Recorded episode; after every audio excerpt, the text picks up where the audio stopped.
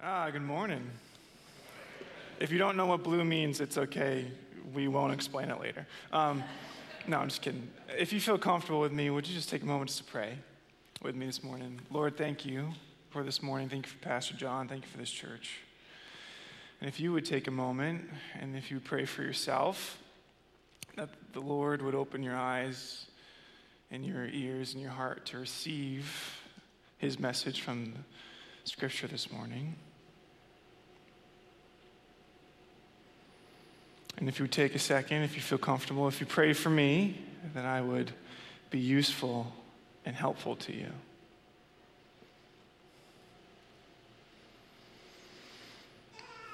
Well, Lord, we love you and we thank you.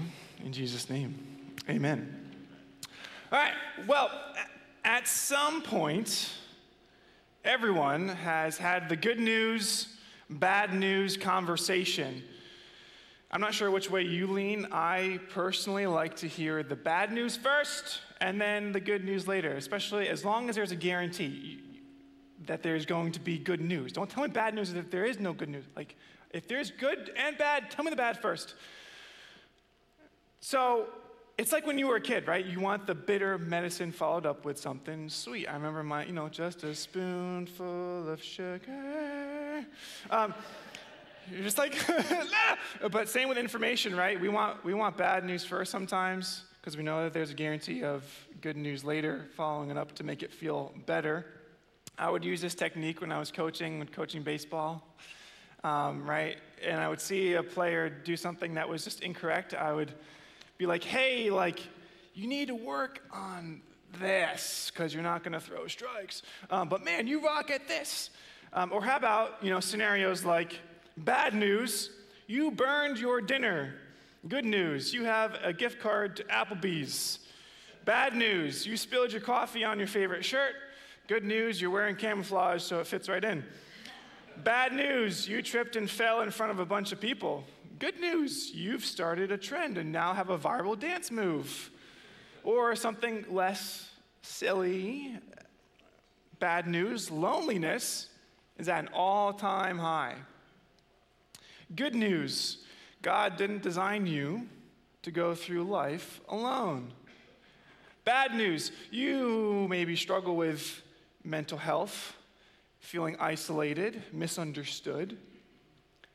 Good news there's people here around you feeling the exact same way.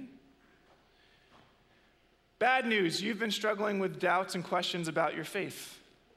Good news you are connected with a solid group of Christians who are now open to discussing and exploring questions with a desire to learn and grow. Bad news you've been struggling recently to find a sense of purpose, a sense of belonging, whether that be your job, your family, your career, your social life, etc. Good news.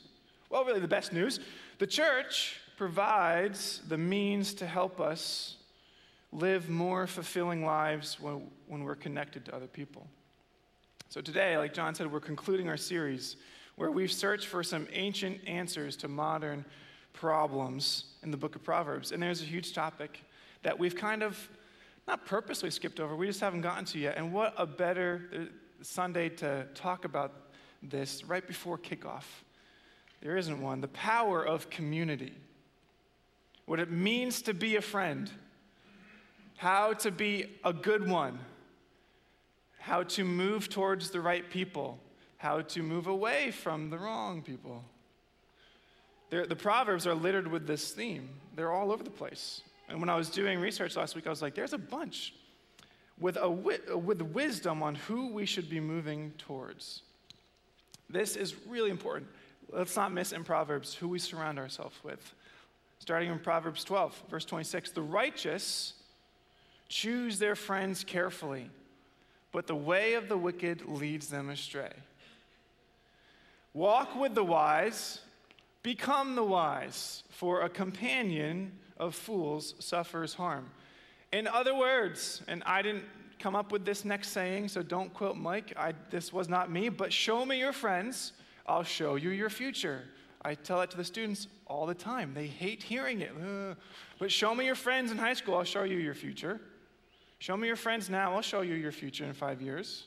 Who you surround yourself with, chances are that's who you're going to be like.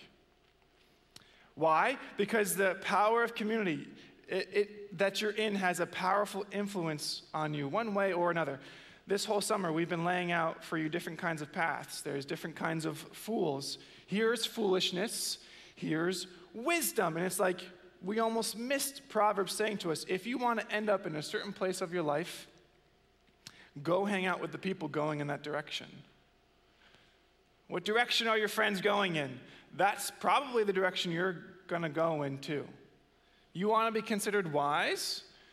Hang out with the wise. Don't be surprised when you end up acting foolish because your friends are that way. So, what I want to talk to you about today is nothing new under the sun. You probably have you know, heard or thought about this idea before. But it's really important and wise for us to pause and remind ourselves because sooner or later, like John said, it's Christmas and we're going to be busy and oh, I don't have time to think about my friends. So let's pause for a moment right now and think about am I surrounding myself with the right group of people? So let me ask you a question. I think I know how you're going to answer. Would you, would you want to be part of something that's really exciting? That involves being around a bunch of great people and is better because you're a part of it? In other words, if I could show you today if I could prove it to you that God created you to live less lonely, more loving, have more clarity in your life, resemble Jesus, feel less empty, make better choices, have more peace, and gain a group of friends who have your back and lift you up when you're down, would you want to be a part of that? Would you be interested? Amen. Of course. Amen, John. That's right. Of course you would. God designed you he designed me. He designed your family members. He designed your friends. He designed the people you don't like in that town to benefit from doing life with others. The key now is we have to honestly assess who we should move towards and who we should not. The Proverbs lays out for us a couple. Bad news first. We like the bad news first. So let's do bad news first. Who should we avoid? There's two kinds of people Proverbs 22. Do not make friends with a hot tempered person. Do not associate with one easily angered, for you may learn their ways and get yourself ensnared. The first is the hot tempered, easily angered. I call it, we're going to have a theme of um, G, the grump. The grump. The word study there for hot tempered is burning anger. They just seethe with anger. They are easily angered. Someone who hurts people with their emotions. It burns others. They can either turn their anger on and off like a gas stove, boom, off. Oh, I'm fine. Like what? Or like an electric stove, you turn it on, it takes a while to get hot, and then it stays hot, and then you, you turn it off, and it's still hot, and you're like, oh, it's fine. Oh my gosh. Right?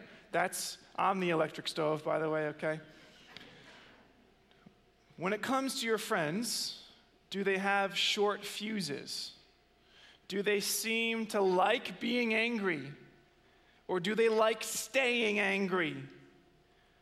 It might not be the person, Proverbs would probably suggest, it might not be the person you want to make your best friend because you'll end up just like them. Better yet, let's get a little more personal. Can I, can I just push and nudge a little bit because this is so important to me? Does that resemble you? Are you easily angered? Do you stay angry? Yeah, I, I am the electric stove. I stay angry. My wife would tell you. It takes me a while to get hot, but once I'm hot, even after the, the apology is done and the conversation's over, I'm still seething with anger. And that's not good. That's not good. The writer James famously speaks to our anger. My dear brothers and sisters, take note of this. Everyone should be, and you've heard this, it's on your coffee mugs and pillows and paintings. You should be quick to listen, slow to speak, slow to be angry. Why? Because human anger does not produce the righteousness that God desires. God desires something, not requires it, He desires, He longs for it. He longs for your righteousness. Anger is not the way. It's not just easy to learn the ways of the angry, that's easy to learn, but the proverb also warns us that we'll be ensnared, we'll be trapped. Proverbs 12 uses the same word, ensnared and trapped. Evildoers are trapped, it's the same word, by their sinful talk. If you become friends with the grump, first you'll end up just like them. And then, this is where it gets tricky, you'll be trapped and it's really hard to unlearn the ways of anger. It's, right? It's really hard to unlearn anger. I can totally relate to this. It's easy to give yourself over to anger and then get used to being angry. There's even like some power and like some adrenaline in being angry, but then when you try to unlearn the patterns of getting angry, it feels like a bear trap that's just, you stepped in the trap and it's stuck around your ankle and you can't unlearn the ways, you're ensnared. It's really hard to learn to be slow to speak. It's hard to be quick to listen. It's hard to shut up. It's hard to be slow to angry. Save yourself some trouble. Don't surround yourself with grumps.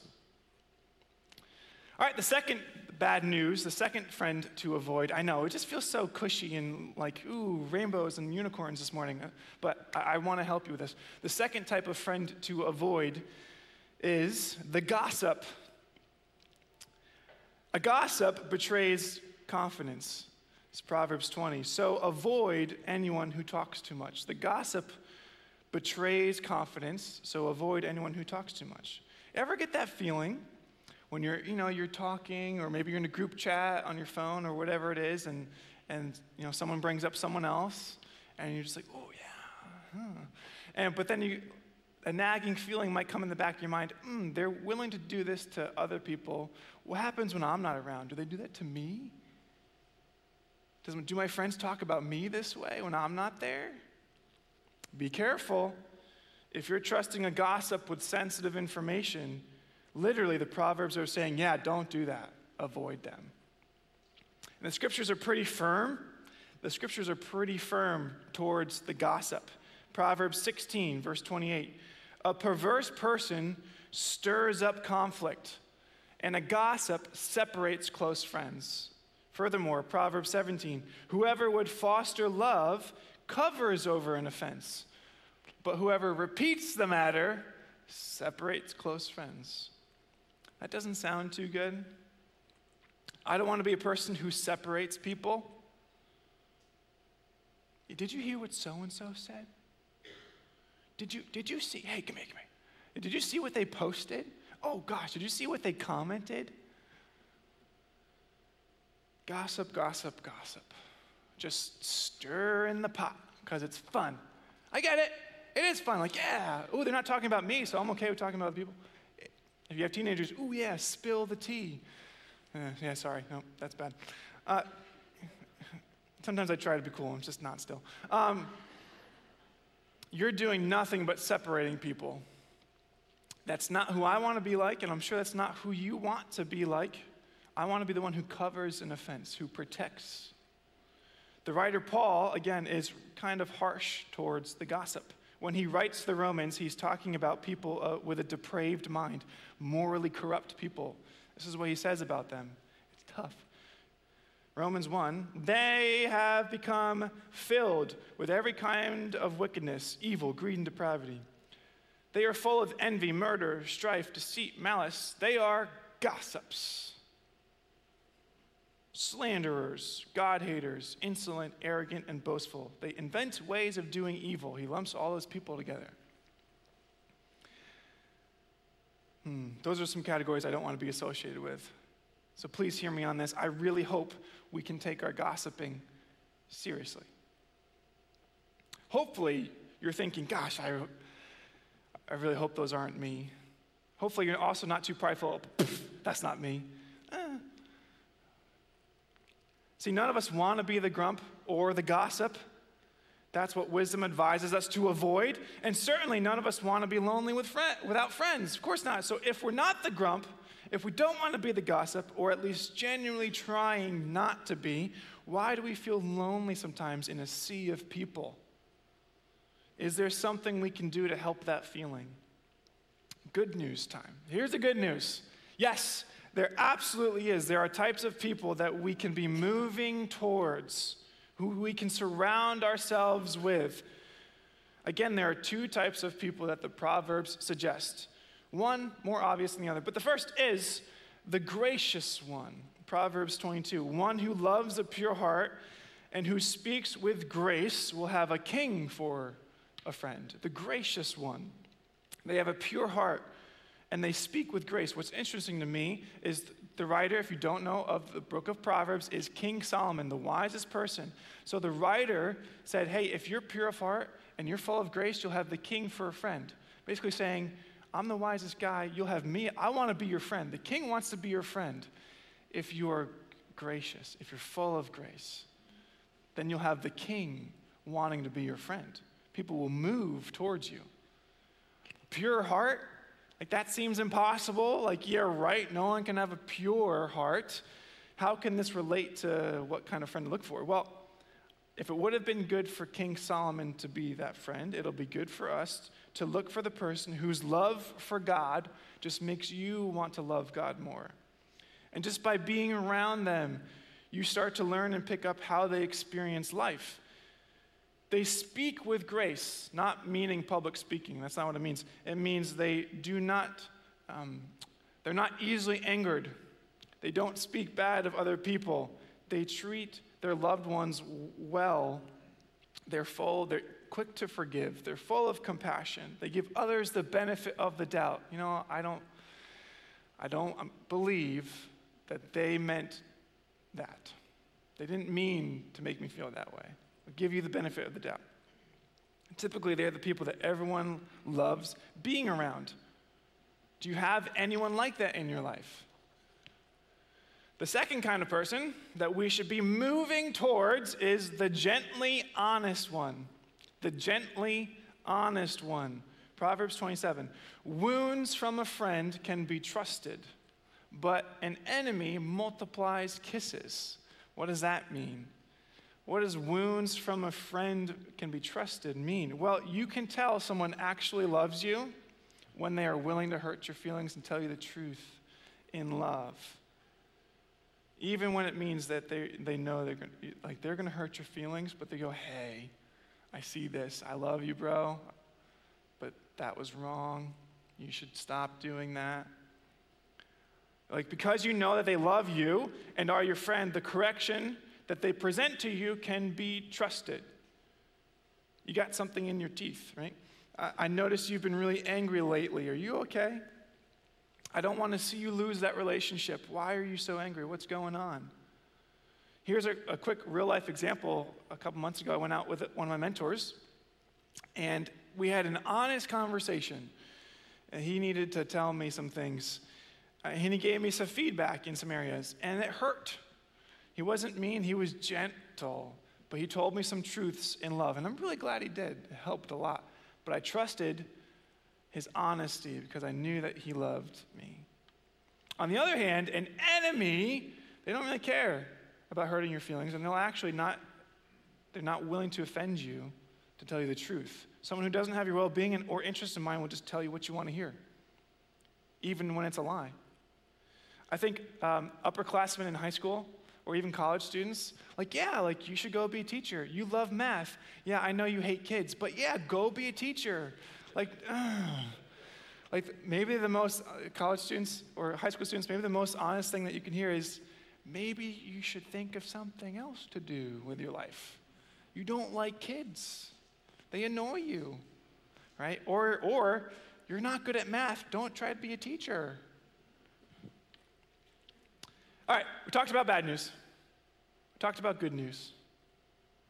Friends to move towards and surround ourselves with. Now we have to ask how does this play out relationally with each other?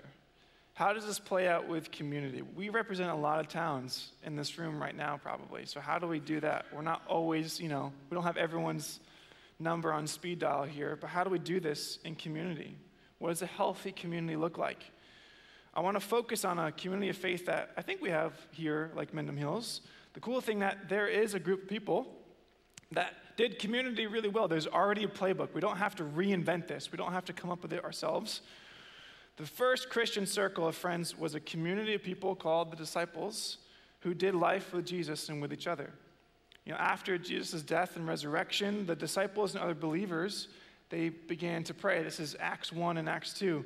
And the story echoes the wisdom written in Proverbs. A friend loves at all times, and a brother is born out of a time of adversity, like Jesus just left earth. Talk about adversity, like who they were following for years and who they were worshiping. Yeah, you're the Messiah. You just rose from the grave and now you're gone. What do we do? Okay. Uh, like they start, what do they do? They gathered together, they started to pray, and then suddenly the Holy Spirit fills them up, and then they began to speak in different languages. It's a crazy story. I'm paraphrasing for you. But then a large crowd gathered because they were all speaking different languages, and then they were confused, and then they were amazed, and then all of a sudden, 3,000 people, they got saved. They, they believed in Jesus Christ. So, so Peter, right, he's, he's speaking to this crowd, and he's, he's witnessing to them. And then all of a sudden, you have 3,000 people. Just now, they are following Jesus, and they talk about huge community. What do we do with that? Well, let's read what they did in Acts chapter 2, a faith community. Starting in verse 41 Those who accepted Peter's message, his message, were baptized, and about 3,000 were added to their number that day. They devoted themselves to the apostles' teaching and to fellowship, being together, to the breaking of bread, and to prayer. Everyone was filled with awe at the many wonders and signs performed by the apostles. All the believers were together and had everything in common. They sold property and possessions to give to anyone who had need. Every day they continued to meet together in the temple courts. They broke bread in their homes and ate together with glad and sincere hearts, praising God and enjoying the favor of all the people. And the Lord added to their number daily those who were being saved. There's so much in those verses. These new Christians were all very excited about their new faith and they started spending a lot of time together. The key word there noted is together being a part of a big family, supporting, encouraging one another in their journey with Jesus. There's three things I want to highlight for you that I, um, that I thought about, and I want, want to just say quickly. Let's highlight these things. First is community happens when Christians spend time together. Community happens when Christians spend time together. So many wonderful things can happen when you spend your in, intentional time with Christians. Let's start by noticing the practical nature of relationships, strong relationships, they don't happen immediately. You can become acquaintances immediately. Oh, hey, I know your name, or I, don't, I forgot your name.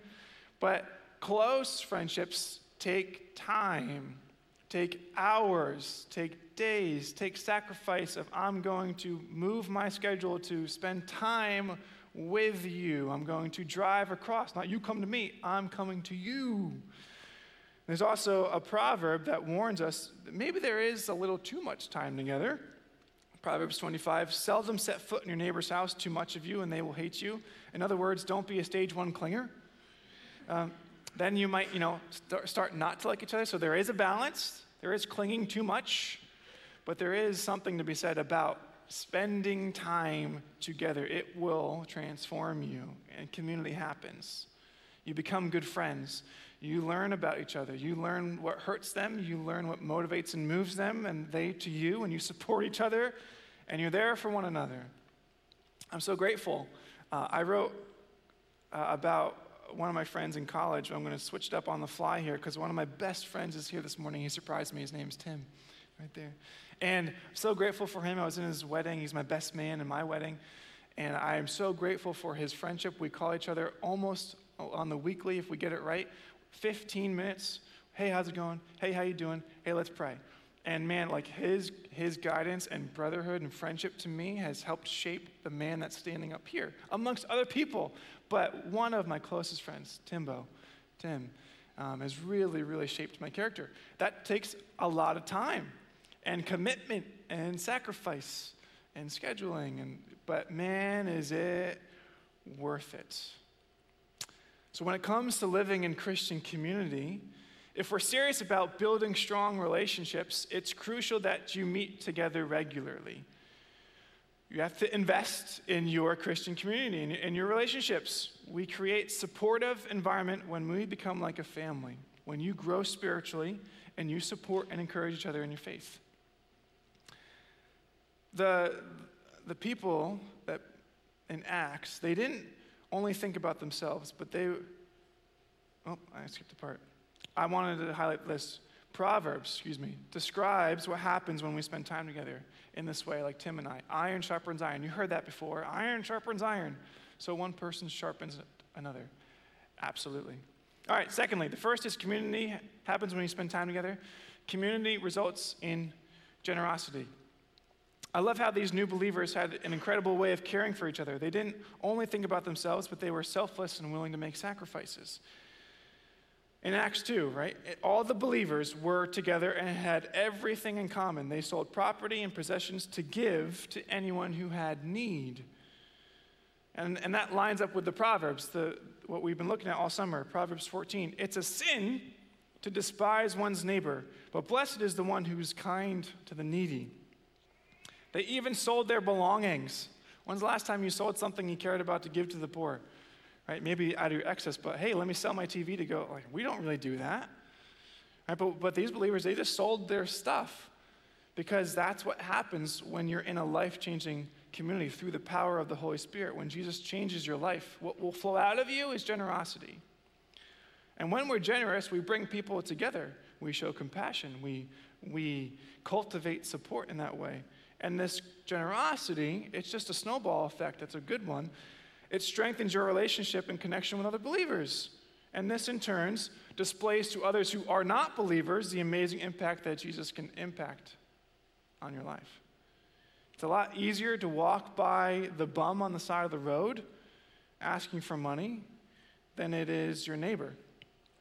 Like if you literally saw your neighbor, your next door neighbor asking for help, wouldn't you stop? Hopefully. Maybe some of you are like, no.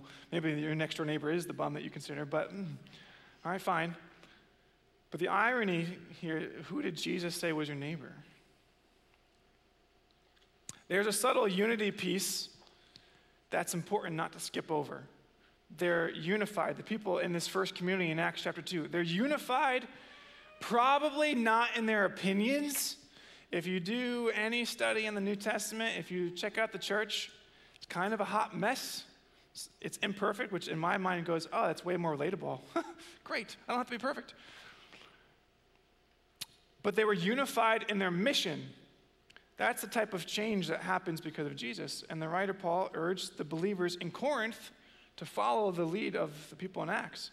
You will be enriched in every way so that you can be generous on every occasion. And through your generosity and through us your generosity will result in thanksgiving to God. What if, I was thinking about this, what if Paul was writing a letter that would end up in the Bible to describe the kind of church that we are when it comes to our generosity?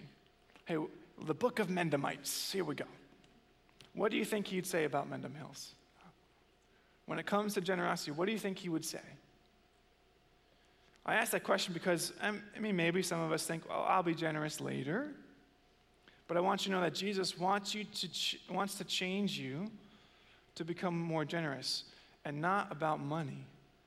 It's not about money, it is 100% about your heart.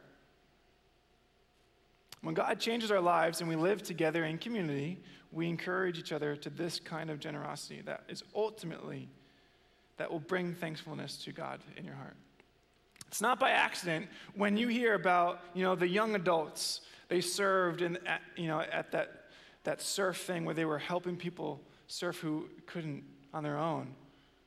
Man, they were the young adults we have to kick out of church every week because they like being together. Why? Because they serve together. They're generous together.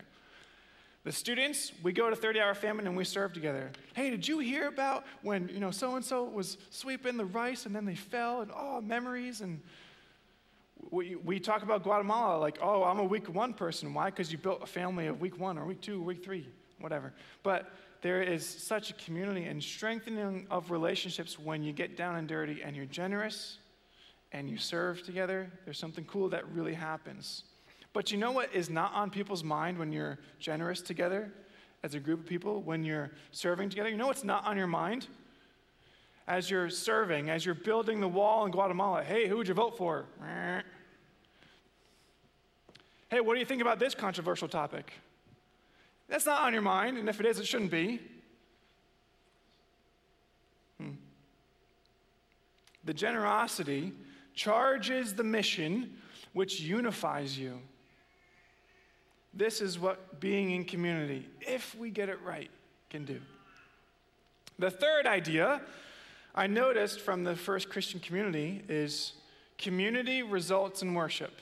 Community, result when you're in community, worship will just flow out of you. Sometimes in songs like we do, sometimes in like how we live our lives. Jesus changed these believers' lives, and in addition to meeting together and displaying generosity, they worshiped God together. They felt a deep sense of gra- um, gratitude and awe, and they praised Him. Let's read it again. Every day, they continued to meet together in the temple courts. That's where they worshiped. They, they broke bread in their homes and they ate together with glad and sincere hearts, praising God and enjoying the favor of all the people. And the Lord added to their number. Their example shows us, in my mind, how Jesus can ignite your desire to worship. Gathering as a community to worship, it's not just about your personal connection to God.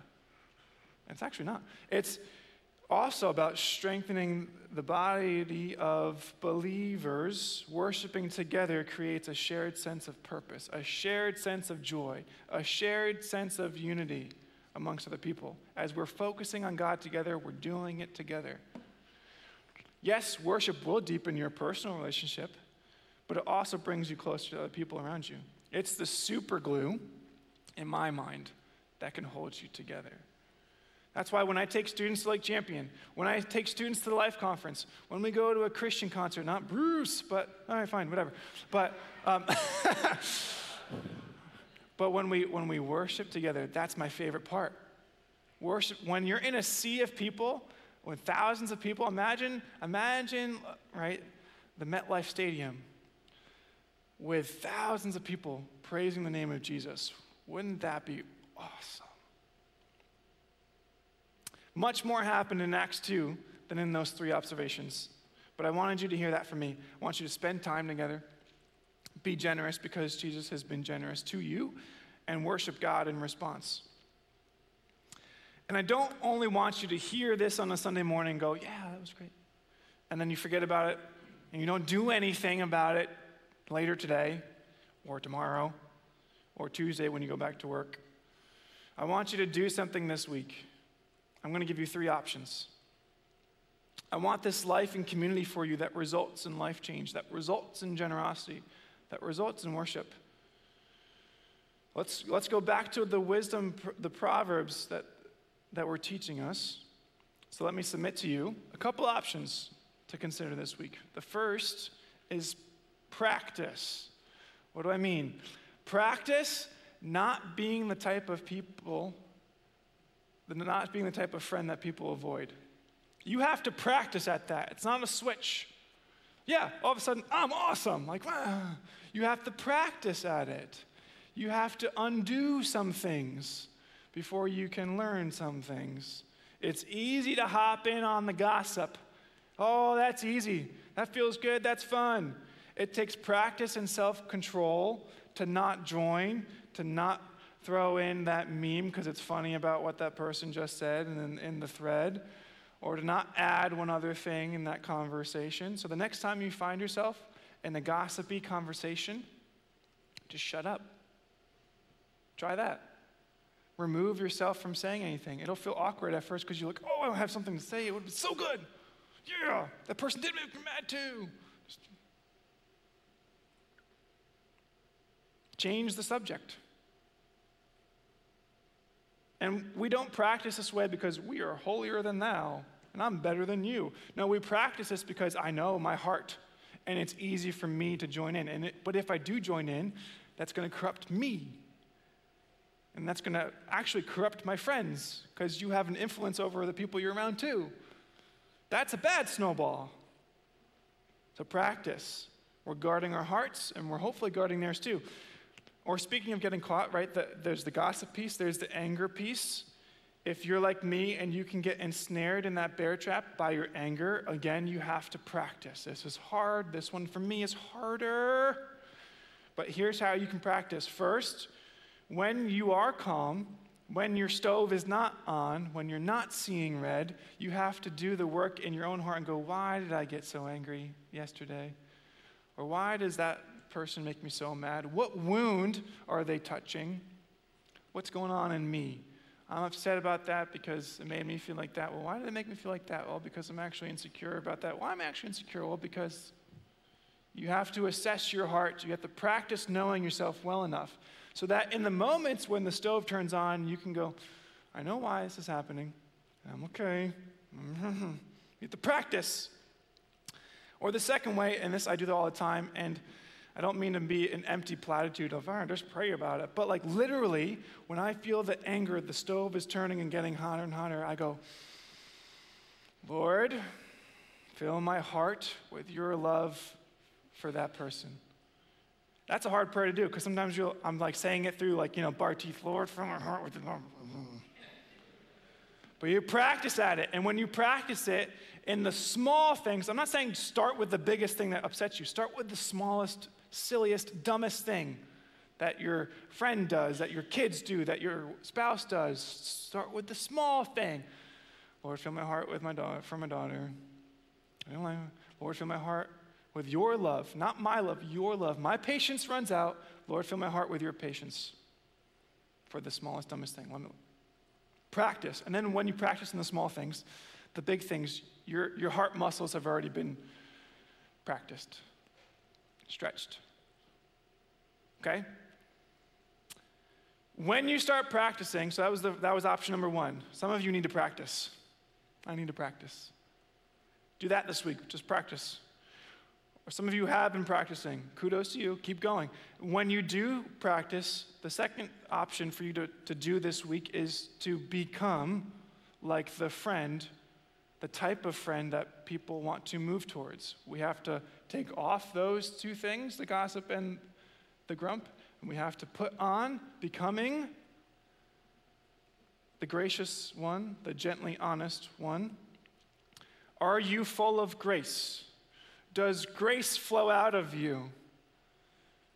Are you gentle with your words? Or are you just not around, whatever? Came to my mind, bam!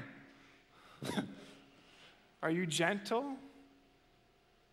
Here's how you can be, here's a practical way you can be gentle and gracious. Proverbs 17 Whoever would foster love covers an offense. Do you protect? Do you cover offense? One of my youth leaders does this exceptionally well. She's constantly, constantly, annoyingly, but beautifully giving people the benefit of the doubt. People offend her, people, you know, when you work with students, sometimes it happens. Sometimes. But I love them, so whatever. It's okay. Cover the offense. But she does it so beautifully. She covers the offense, gives people the benefit of the doubt, is quick to forgive, and she is gently honest. And something I notice about her the students flock to her. They love her. When they come back from college, oh, so people will flock to you when you become gently honest, gentle, and full of grace. They'll flock, people will flock to you. So steps one and two, practice, become, that will take trial and error. It will probably take a small group of people, of trusted people, where you can help one another practice. Oh, great. Speaking of, here's the third thing that I want you to do I want you to hunt down Jana. Today, this week, and go, get me in a group. What group do I belong in? Join a small group and make the most of it. Don't just join, be like, oh, I joined, but I never showed up. That doesn't do anything. Join and show up and make the most of it. The Proverbs highlight this. Proverbs 18 one who has unreliable friends soon comes to ruin. Not late, soon comes to ruin. But there is a friend who sticks closer than a brother. We enjoy these big group meetings, absolutely, but there's something special. It's the special sauce of church is small groups. They're the backbone of it.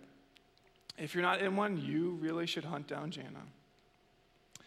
Because God wants you to build meaningful relationships with Christian friends who will make you stronger and you'll make them stronger. It's a win win.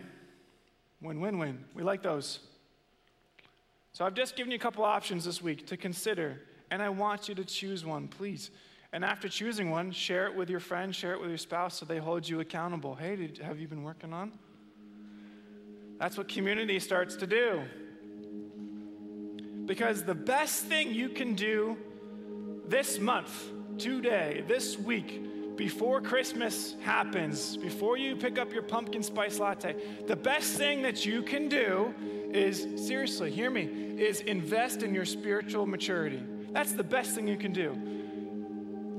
Your, your friend's greatest need, your parents' greatest need, your kids' greatest need, especially your spouse's greatest need is your pursuit, your personal holiness. That's their greatest need out of you. My wife's greatest need out of me is, is my personal holiness. My greatest need out of her is her personal holiness. And you, there's ways you can do that.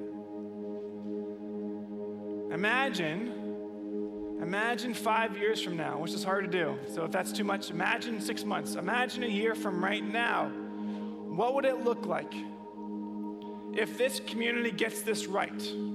If we stop gossiping about each other, or maybe not about each other, but other people outside who don't go to church, if we stop it,